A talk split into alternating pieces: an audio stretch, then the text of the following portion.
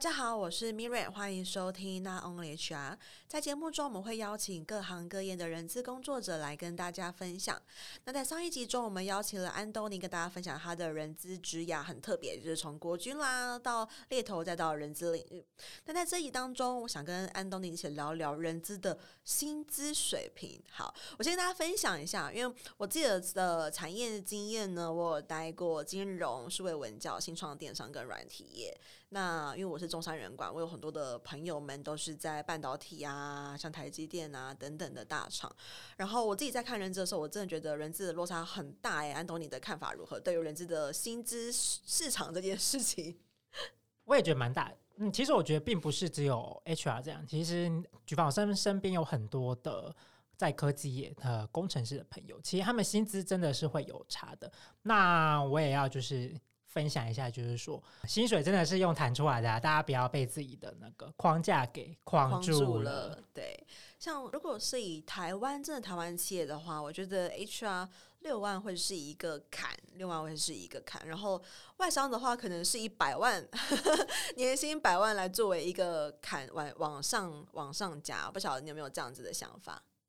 我觉得确实是这样，因为其实我。即使我现在已经就是到了一间，哎，我觉得还不错的公司。我偶尔还是会看一下现在市场的行情。那确实像 Miriam 刚刚讲的，我在看这些可能一些是新创公司或者是一些比较大的企业。其实我也会看到他们会去揭露他们的年薪，他们在这个职位就会直接写薪资的范围。那确实百万以上的这个 package 跟我们知道这些很赚钱这些工程师相比，呃，确实是没有到那么多的。嗯。了解，那这边想跟大家聊聊，就是就近人资在不同每一个产业啦，然后要怎么去评估自己的价值？那首先呢，人资刚进来的时候，因为像安东尼自己本身是从国军到猎头才到人资嘛，然后像我自己是从财务才转到人资这边，然后因为我自己本身原本的背景在金融业，所以我到人资领域的时候，其实我还是会希望可能不要跟金融的福利差那么多，所以以五六年前刚开始的时候，当时的。最低薪资大概只有二十二 K 吧，然后我当时第一份人资工作我是开三万，所以我当时刚才做人资的时候，我是以三万这个数字。可是殊不知，三万是整个人资部门里面六个伙伴里面最高的，就是 一进去之后发现很多那种一两年他可能才二十八 K、二十九 K，不晓得安东尼刚开始遇到是不是也这样子的情形？哇，那个时候其实我觉得，呃，Miriam 刚刚讲三十确实也是一个。一个坎耶，对，因为我现在时不时还是会看到这一个薪资以下的工作，就 可是现在以现在的物价跟房价不应该是 不应该是这样吧？就是会觉得哎，有一点被惊讶到。那我觉得我那个时候从国军转过来做猎头的时候，我觉得我也还算蛮幸运的啦。就是那个时候，因为我那时候没经验嘛，然后我想说，哎，不管怎么样，虽然我是北漂，但是我觉得说，哦，我没有经验，所以薪水我觉得。不会到是我最大的考量，而且毕竟猎头它是以那个业绩导向嘛，嗯，对。那我那个工作就是一开始我签的时候，确实是在三万块这个薪水，然后其实我也有去跟其他间的猎头去比较，确实以底薪来说，这一个薪水算是很不错的了。哦，那你认为 HR 刚进入这个领域的时候，我们要怎么评估自己的价值会是比较恰当的？其实我觉得这个问题。真的也是蛮 tricky 的，有一点 有一点点难回答啦。我觉得端看于第一个是，如果你是没有经验，你也没有实习过的，那就是看你自己本身是不是人资科系。因为有些他们是人资的科系，就是可能学士或者是硕士出来，那可能公司他们在给薪这个部分，他们已经有一个以职级职等，然后也会以是不是相关科系，因为毕竟你有学过这个，你已经比别人还要。在起跑点，你已经先跑出去了嘛？嗯，可能他们在这个考量上，他们就会给你多一点。如果是没有经验的朋友们的话，我可以建议一下说，你们可以先去看，因为现在其实蛮多，不管说猎头或者是这些就业网，他们都会有一个薪资的集聚。嗯，对，你可以去看一下，说你自己。不要说你想要在哪一个地方，你可以先去分析一下，说你自己有哪一些能力，你可以去说服你未来的主管、你未来的老板说：“嗯、哦，我现在我虽然没有相关的经验，但是我以前有哪做过哪一些事情，有哪一些成就是可以移植过来这边的，所以我觉得我的薪水我可以拿到这一个数字。但我还是要给大家一个建议，说就是切勿好高骛远。对，就是如果你要脚踏实地，对，没有错。如果一开始没有太多的经验的话，你可能就是慢慢的去累积。那我觉得，但我也是觉得说，哎，你不要说哦，我今天没有经验，那我就可以接受说，哎，可能二十六 K、二十七 K 这种，你可能在台北你租房子，然后就没钱吃饭的这种 这种薪资，我觉得你们也是要去考量一下说，哦。这样子的薪资水平，我是不是有没有办法接受？不然可能其实你在这个公司待没多久，你又会想要离开，对，然后离开之后又会再被其他的你未来的人资主管会问你说：“哎，为什么想要离职啊？”嗯、那你也很难直接说薪资太低。当然，有些公司可以这样讲，但是可能就是我觉得你在进到这个公司之前，你要做比。做多一点的功课以及考量，嗯、我会建议说，你可以先去评估自身的价值，以及公司有没有办法提供给你这样子。那如果公司没有办法提供的话，我相信你未来可能也不会想要在这个地方待很久。那我觉得你就是多看看，然后更了解，不然在那边自己。接受了之后，又觉得自己觉得很委屈，然后开始后悔，然后就陷入一个比较负向的一个循环。对，然后可能是后来未来要找工作的时候，又会有类似这样子的情况一直发生，发生其实对自己是很不利的。嗯，那我其实也常说到很多的发老师问我说：“哎，Miriam，就是身为一个人资，要怎么去谈薪水这件事情？”其实我们自己做人资的，我们有去设计过薪资架构，都很清楚。公司里面薪资最高的，永远都不会是 HR 这个部门。这可能可能都是跟产销相关，跟产品研发，像是工程师啊，做产品的，跟呃行销、做行销的、做业务的、做销售的，他们的薪资一定都是比人资更多。那我觉得这是很理所当然的。我们在设计薪资的时候，资源会先分配给那些利润中心，然后像我们成本导向的，可能是比较没有这么优渥或者是变动性这么高的一个，算我们讲的职务类别。对，所以。我常在说，在要谈薪资的时候，人资可能第一要先评估的是你自己对于自己的刚刚提到的你的生活的需求，你对于收入的这一块，你的评估跟你的目标在哪里，然后再去选择你想要进入的产业。因为我觉得人资的工作其实很大一个部分跟他的家吗？我说那个家是指他在那个产业底下会有很大的一个关系。因为像半导体业，可能就是硕士刚毕业，可能就是四十五十。然后你可能如果进入像一些时尚产业，你进刚进去可能是四十，就不像我们就是从三十开始蹲，对，所以也蛮想跟 Anton 聊聊，你自己有认知的时候，我们在谈薪水这一块，人资要从哪一个角度去切入会比较好一点？我觉得确实像刚刚 Miriam 讲的，呃，产业有非常非常大的关系。HR 其实在各个产业、各个公司可能做的事情会不太一样，不太一样，但是一定会有一定的相似性。嗯、对，那你可能就是你的工作。工作量也会不一样，但是公司的获益能力、获利能力非常的重要，产业非常的重要。同样都是进刚起步的这个新鲜人，你在很赚钱的软体公司，跟可能是传产，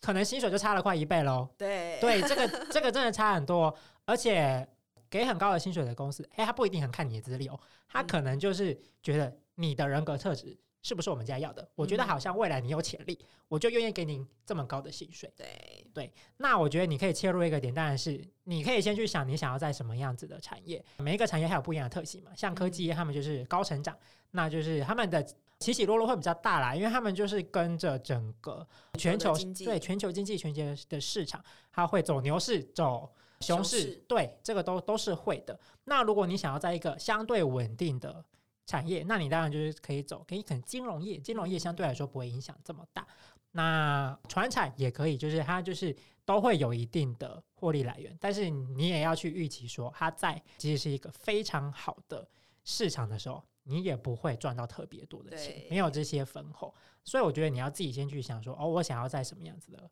想要在什么样子的产业，这个会是一个很重要的点。那再来就是，哎，我刚刚讲的你的成就嘛。你的一些可以值得拿出来分享，你的经历可以说服你未来的你的主管或者是你老板，给你更多的这一个激励。我觉得这个也是很重要的。因为我也很常听到一些人资伙伴会分享说：“哦，我是不是要在一份工作待几年几年之后，我才可以拿到这个薪资？”但是我觉得其实。年资跟薪资早就已经没有一个成正比的关系，然后很多有能力的他可以换到就是福利更好的一个公司才是比较现在的一个常态。所以，在于薪资这件事情，其实很多人资伙伴会说，是不是跟年资有关系？所以我觉得它跟你个人的竞争力累积，然后跟你产业的选择的关系会比较大一点。我觉得没有错诶，因为就像我们刚刚讲的啊，你如果是在一个很赚钱的产业，你一出来可能就已经比人家在这个产业十年的人资还要多。多对，可是你可以说你的经验跟你的能力一定比较好吗？有可能，但是不一定。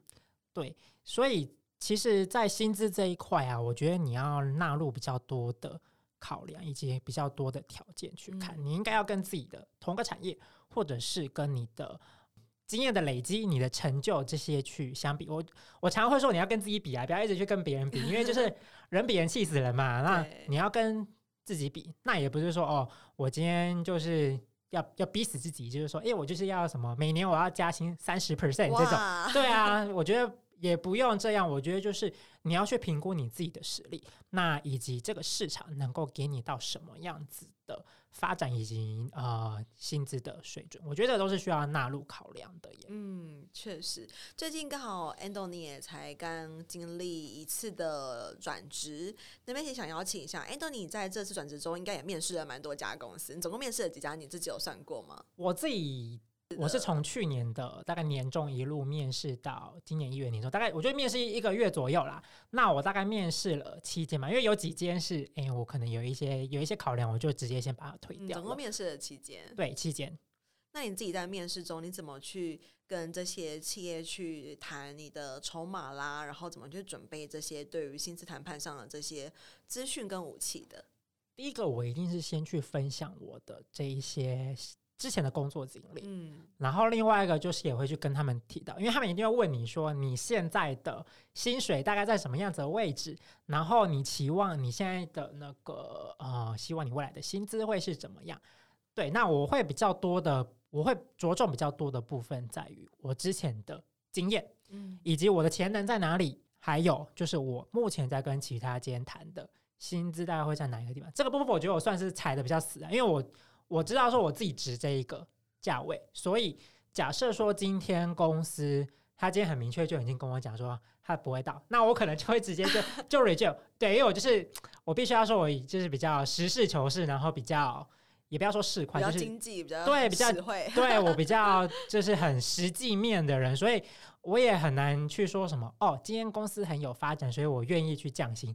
我觉得这种事情我，我做不到耶，对啊，因为我需要我需要钱去付我的房租啊，我需要去对我的财务做一点规划。嗯、那我也对自己很有自信，说我的精力以及我的潜力，还有我愿意做的这些事情，我是值这个价位的。嗯、所以我想要就是跟朋友们建议一下，说就是薪水啊，从来都是谈出来的，嗯、你不要觉得说今天我就放在这一个，他他就只给你这个区间，我就是只能在这个区间里面去谈。可是你你。当然说你你知道你的价值在这个区间内，我觉得 OK。可是你觉得如果你已经超过，你也不妨去跟他们谈谈看，为或许今天他们觉得你是一个非常适合，或者是他们看到你是一个非常有潜力的人，他们也愿意再往上加油。嗯。我的想法跟 Anthony 蛮一致的，就刚才提到说，我们两个刚开始都是从三万开始，可是可能第二份工作就直接哦变成四万多，甚至是接近五万的一个数字，然后再往上就是都是突破五万，所以很多人都会说，诶，HR 是不是要做很多年才可以蹲啊，或者说什么的？我觉得其实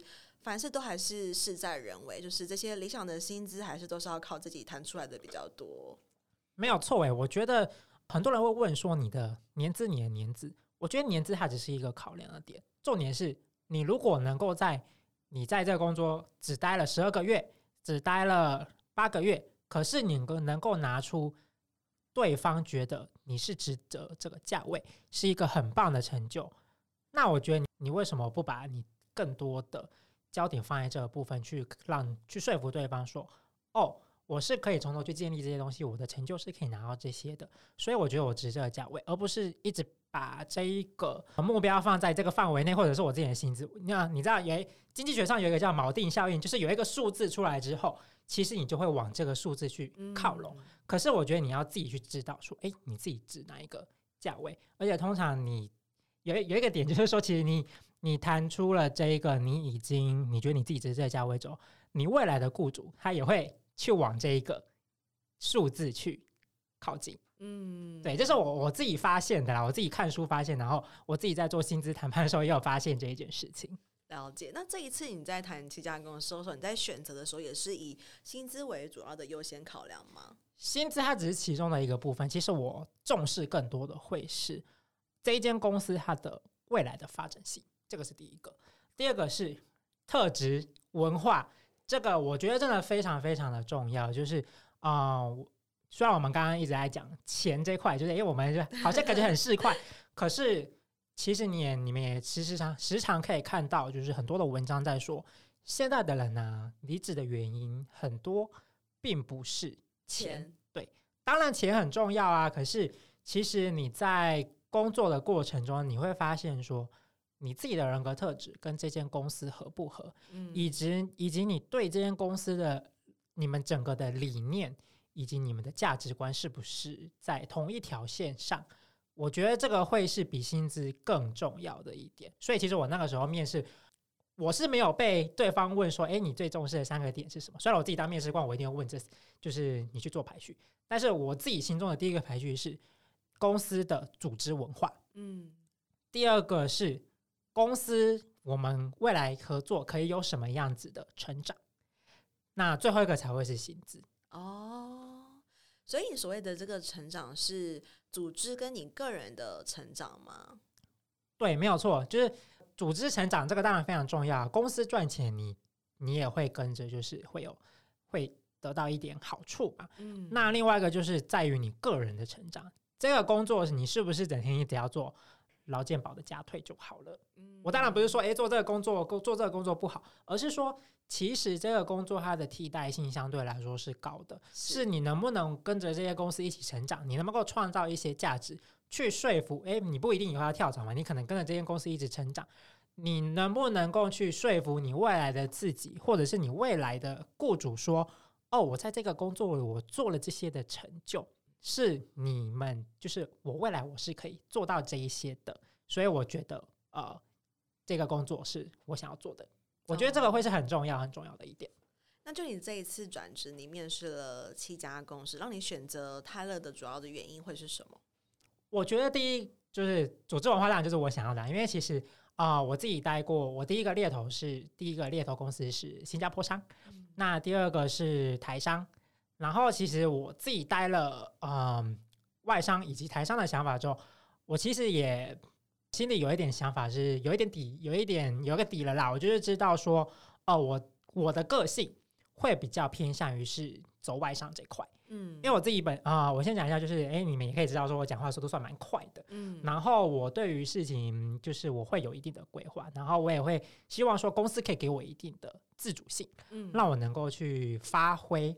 然后当然我也不排斥说，哎，大家可以就是有个讨，就是有讨论，对讨论的空间，或者说，哎，你今天给我一个指示，我觉得 OK，但我觉得弹性。以及自主性对我来说是一个很重要的点。嗯、那我觉得说，在我这这轮这样面试下来，我觉得大部分来说是以外商公司会很符合我这样子的条件，嗯、所以我后来选了这边。那当然就是这个也是一块了。那特质也是，因为我整个聊下来，我都觉得，因为我还蛮向往这样子，然后以及觉得自己就很适合这样子的文化，然后以及就是其实我的三个排序就是。都完全有符合我的需求。那其实那个时候我拿到 offer 之后，我就毫不犹豫，我就直接答应了这样子。其他就我就全部把它退掉了这样。因为其实现在大家在讨论，就是找工作的时候啊，到底除了薪资之外，员工还在意什么？我觉得确实就是因为国外一个管顾，他们有做一个调查，就是员工的热情是有意义的工作、自主性、团队公平，然后成果回馈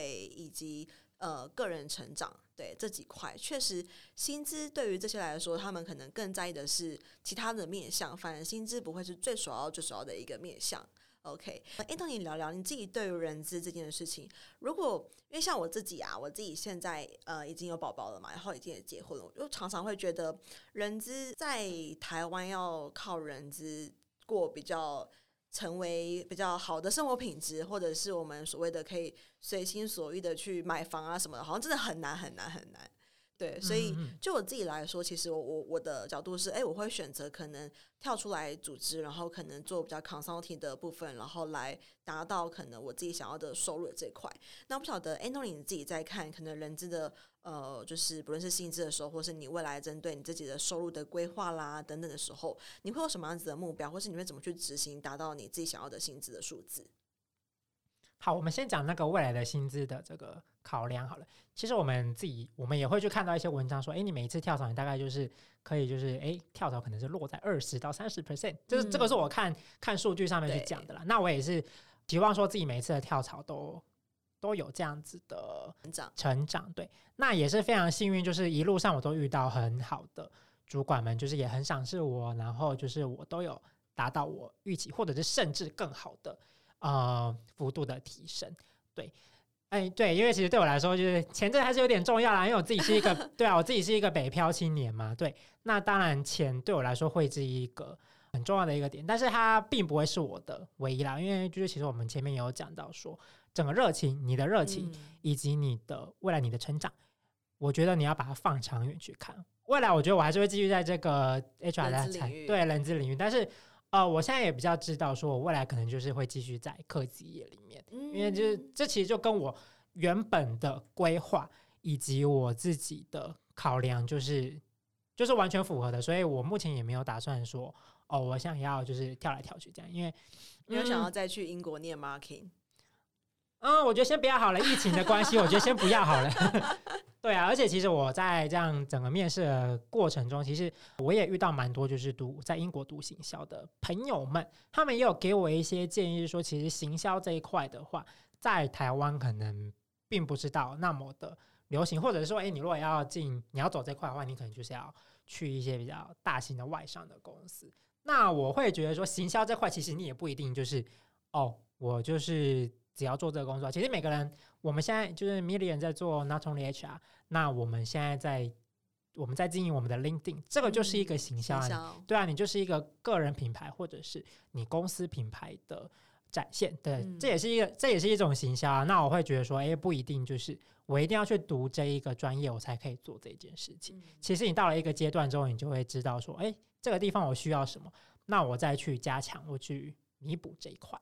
蛮呼应我们上一集提到的，就是原本你的初衷是呃想要靠比较有保障的工作，然后来达到可能想要去英国念书，然后啊现在跳到人资领域了，然后继续在这里面做深耕，其实还蛮还蛮一致的，就是都是会跟可能你自己想要做的事情是有环环相扣、有相互呼应的。但在这里当中，我们也讨论到有关于人资的工作，其实也跟。如果有听众是人资工作者的话，也跟大家分享到，人资的工作其实是它的弹性非常非常非常大，然后它的薪资也跟着它的产业啦、它的工作性质啊有非常非常大的落差，所以大家其实不用被一个呃我们所谓的市场行情做制约，然后可以以自己为出发，评估自己的价值，再去谈薪水的时候会有更多的筹码在手上，对不对？没有错，而且其实我觉得现在这个年代就是资讯是相对流通很多。当然，我们可以看到很多数字这样，你会觉得说，诶，那我今天是不是我的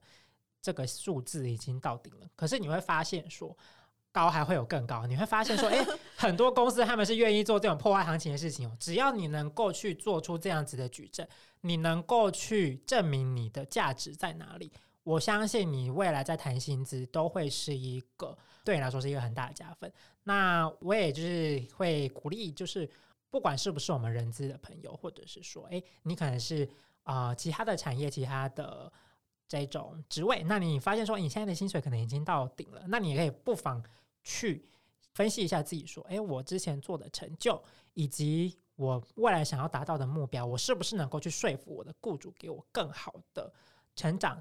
的幅度？嗯、我觉得这个会是我们更需要去思考的，就是也不要就是。一直局限于我眼前的提升，因为其实有的时候我觉得找工作或者是啊、呃、加薪什么，这个有时候都是一啊、呃、天时地利人和，对，这个有时候是很很重要的一个点，就是其实我们要把这个目标放得更长远一点，就是其实就像投资一样，你要把它放更长期的投资，而不是说哦我今天就是想要炒短线，然后结束了就没了。其实这样我会觉得嗯有一点点小可惜。了解，今天我觉得非常谢谢安东尼的分享。今天大家收获就是，其实他的想法跟我还蛮一致的，在于人资，不管是人资工作者或是非人资工作者当中，薪资都是自己谈来的。我们必须要很清楚自己知道自己的价值在哪里，才可以比较知道怎么 promote 我们自己。然后在谈判性质上的时候，也比较能够站得住脚，然后也比较不会去有很多的自我怀疑啦，或是担心说，哎，我会不会谈得太高啊，或等等这些的声音出现。好，那我们就下次见喽，拜拜，